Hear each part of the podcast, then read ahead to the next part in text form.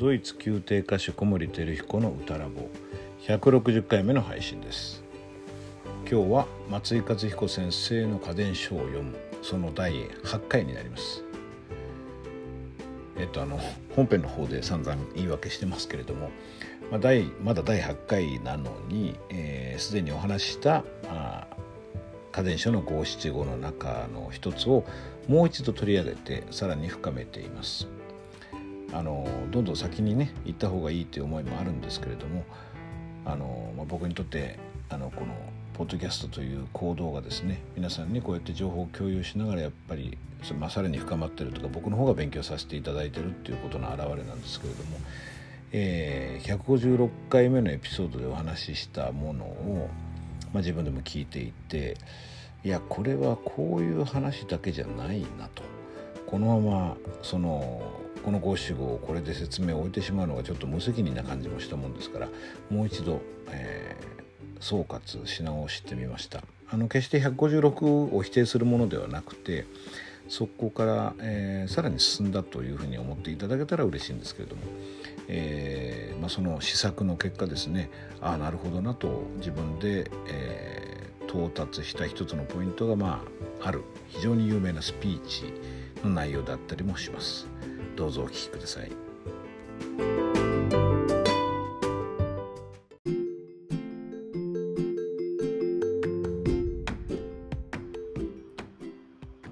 松井和彦先生の家電書を読む。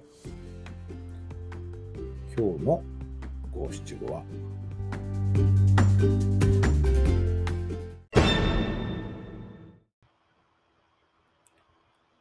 そのセリフ。出るか出すかを見極めての第2弾です。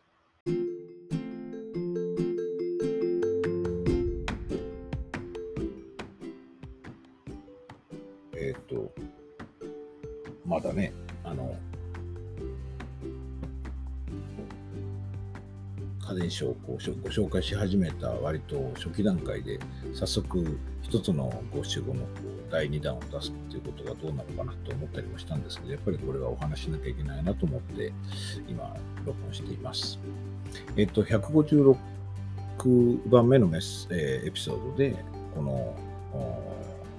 そのセリフ出るか出すかを見極めてはもうすでにお話してるんですよね。で、まあ、それを僕自身もう一度聞いてみて、いや、ま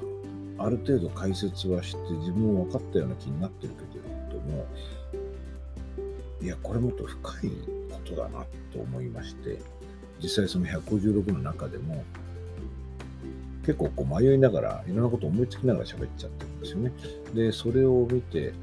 見てというか、あの、後から自分でもう一度聞いて、うん、これもうちょっと根本的に整理することもしなきゃいけないし、その軸の切り分けをもっとしっかりやらなきゃなと、切断ですかね。ということを考えたので、もう一度こうして録音している次第です。えー、っと、まあ、複雑なんだと思うんですよね。えー、っと、それでも一度整理したいと思いますが、まあ、出る方は、まあ、無意識なことが多いですよね。で、本音が多いんですよね。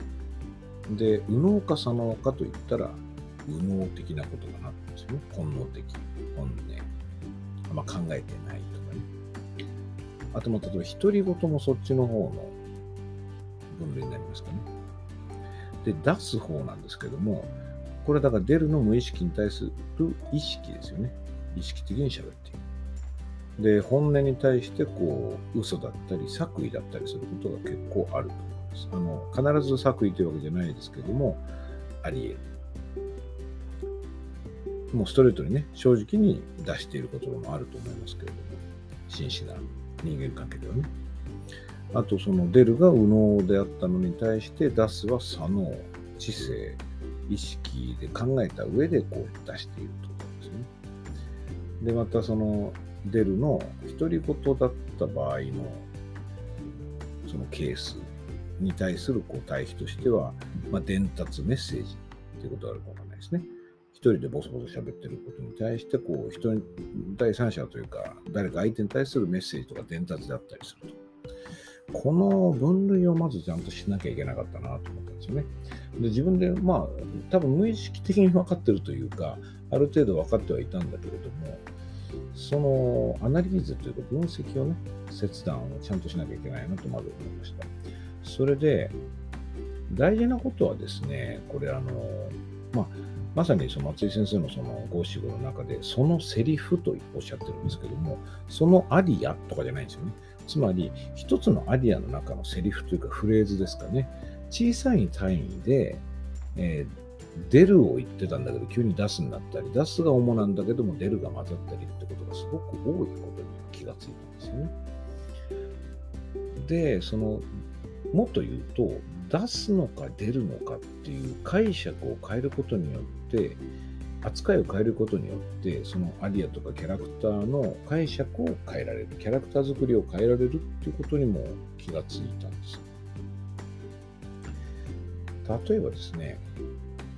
まあ有名なオペラでフィガロの結婚というのがありますけれども1幕でフィガロが歌うアリアが2曲ありますけどもえー、っと、2曲目のですね、あの、もう飛ぶまいぞ、この蝶々なんて言いますけどね、 Non più andrai, farfallone amoroso。あのアリアは、伯爵が見ていることを意識して、ケルビーノにこう、わざとこう意地悪を言う部分があるというか、あの、ちょっとケルビーノにボソッとこう耳打ちをしてから歌い始めるんですよね。 recitativo secco の最後で。で、本編のアリアが始まってから、こう、伯爵が見てることを意識して、ケルビーノを軍隊に送り出しますよって、私はそれに賛成していますっていうことをこうアピールしておいて、2幕で違うことをするわけですね。作戦というか。ある意味の嘘ですね。でもっと別の言い方すると、まあ、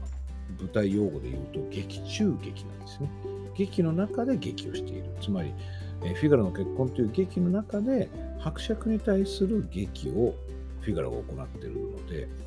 えっと、劇中劇を大げさにっていうルールが、まあ、舞台にはあるんですけれども、だからちょっと大げさにこうやらないと劇中劇であることがわからない。で、ここはですね、やっぱり意識していることがほとんどなので、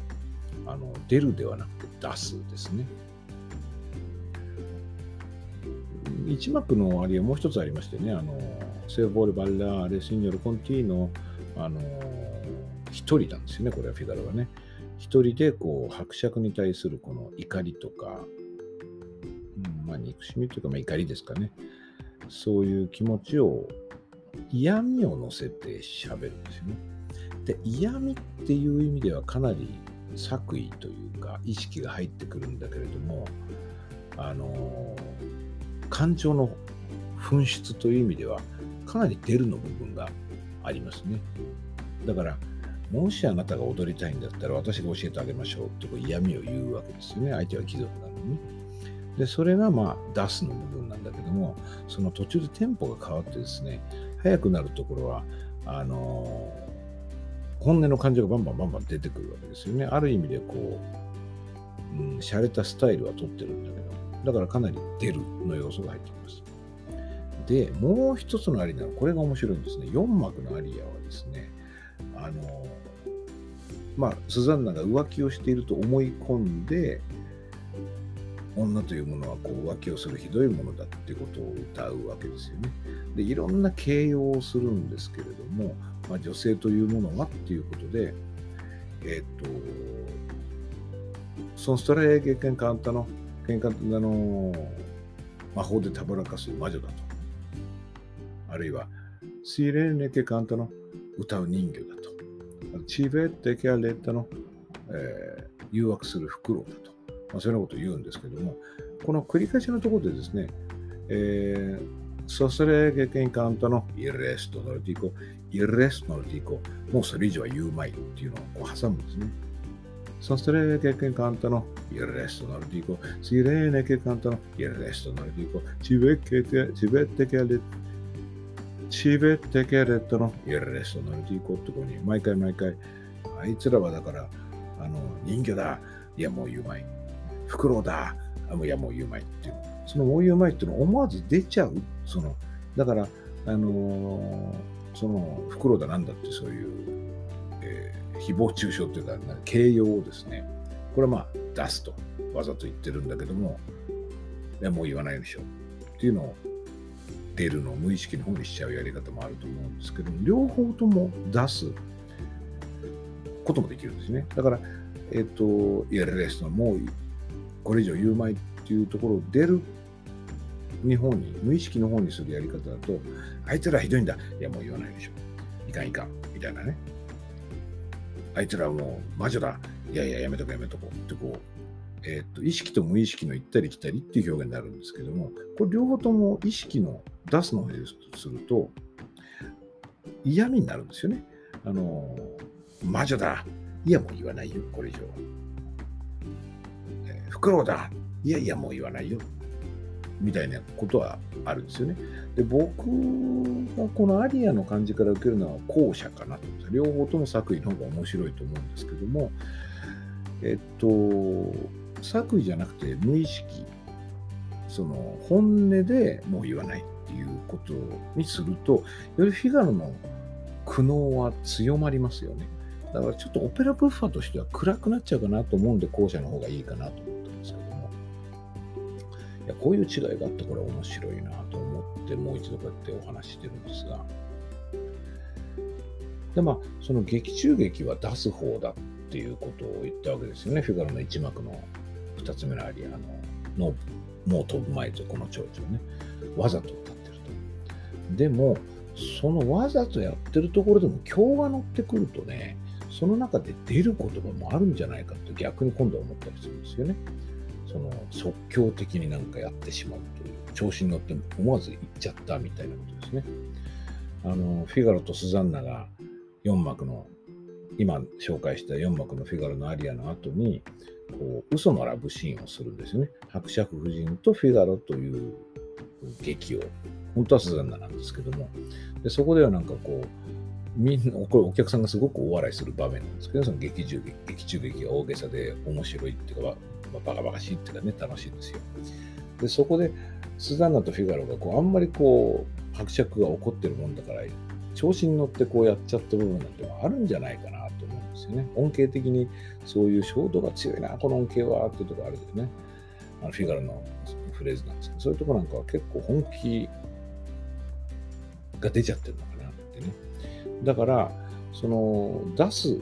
枠でやってる中でも出るが混ざっちゃうことがあるかなで、それで僕がちょっと思いついたというか、あの連想したのはですね、あのキング牧師っていう方がいらっしゃいましたよね。あの黒人の解放運動をした方で、あの若くして演奏されましたけども、もうすごくあのガンジーのね、方針で非暴力を訴えて、大きな業績と影響を残した方ですけれども、あの非常に有名な演説がありますね。I have a dream っていう、その私に今夢があるっていう。これね、あの、YouTube にその生の記録があるので、ぜひ見ていただきたいなと思います。感動的な演説ですね。日本語の字幕がついてるのが確かあったと思います。実はこのね、この演説のタイトルとしてこう、ルフしている、私には夢がある、I have a dream ってこれね、アドリブだったらしいんですよね。まあだから、コンセプトにはもちろんあったんだと思うんですね、無意識の中に。あの、もうインストールされていたというか、その繰り返しによって非常にこう効果的な言葉の使い方をしているし、ものすごい説得力があるんですよね。これが無意識だったんじゃないか。まあ、無意識っていうか、無意識っていうと強すぎるけれども、予定にはなかった、思わず出ちゃった言葉だっていうのが僕すごく面白いなと思ったんです。このことを連想したので、まあ今日お話しようと思ったんですけど。なんかいろいろ多層的ですね。ただこうしてアナリーズすることがすごく大事だなと思いました。あの演奏家としてはね。演奏計画を立てる上で。だから、まあ、このキング牧師はま演説で音楽ではないし、楽譜になってないんですけども、楽譜を見ていくと、あ、これ衝動のセリフだなっていうところを衝動としてしっかり扱ってですね、あの出る方として歌うと、色分けがはっきりしてお客さんにはやっぱりより分かりやすくなるかな。もう一つちょっと思ったのは、147番目に紹介したですね、やっぱ家電書ですけれども、第1回の今の歌、なったとしたではアマとプロっていうのがありましたよね。で、まあこれ、ここではまあ、一義的にはですね、なったというのはアマチュアで、舌がプロだから再現性がある舌歌意識してちゃんとできた方がいいっていうことでできてると思うんですけれども今みたいなねそのキング牧師の話で言うとなっちゃった言っちゃったわけですよねそのタイトルの部分だからある種のレベルの高さというかですねある種のうん衝動の純粋さとか、レベルっていう言い方じゃない方がいいのかもしれないけど、今ちょっといい言葉が思い当たらなくて、その内容の濃さみたいなものがあればですね、あるいは本気度とか、うん、真剣度っていうか、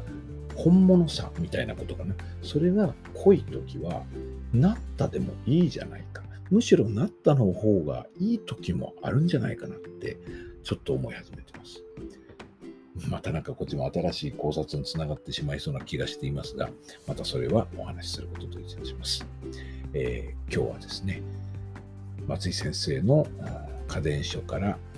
そのセリフ出るか出すかを見極めて第2弾をお送りいたしました。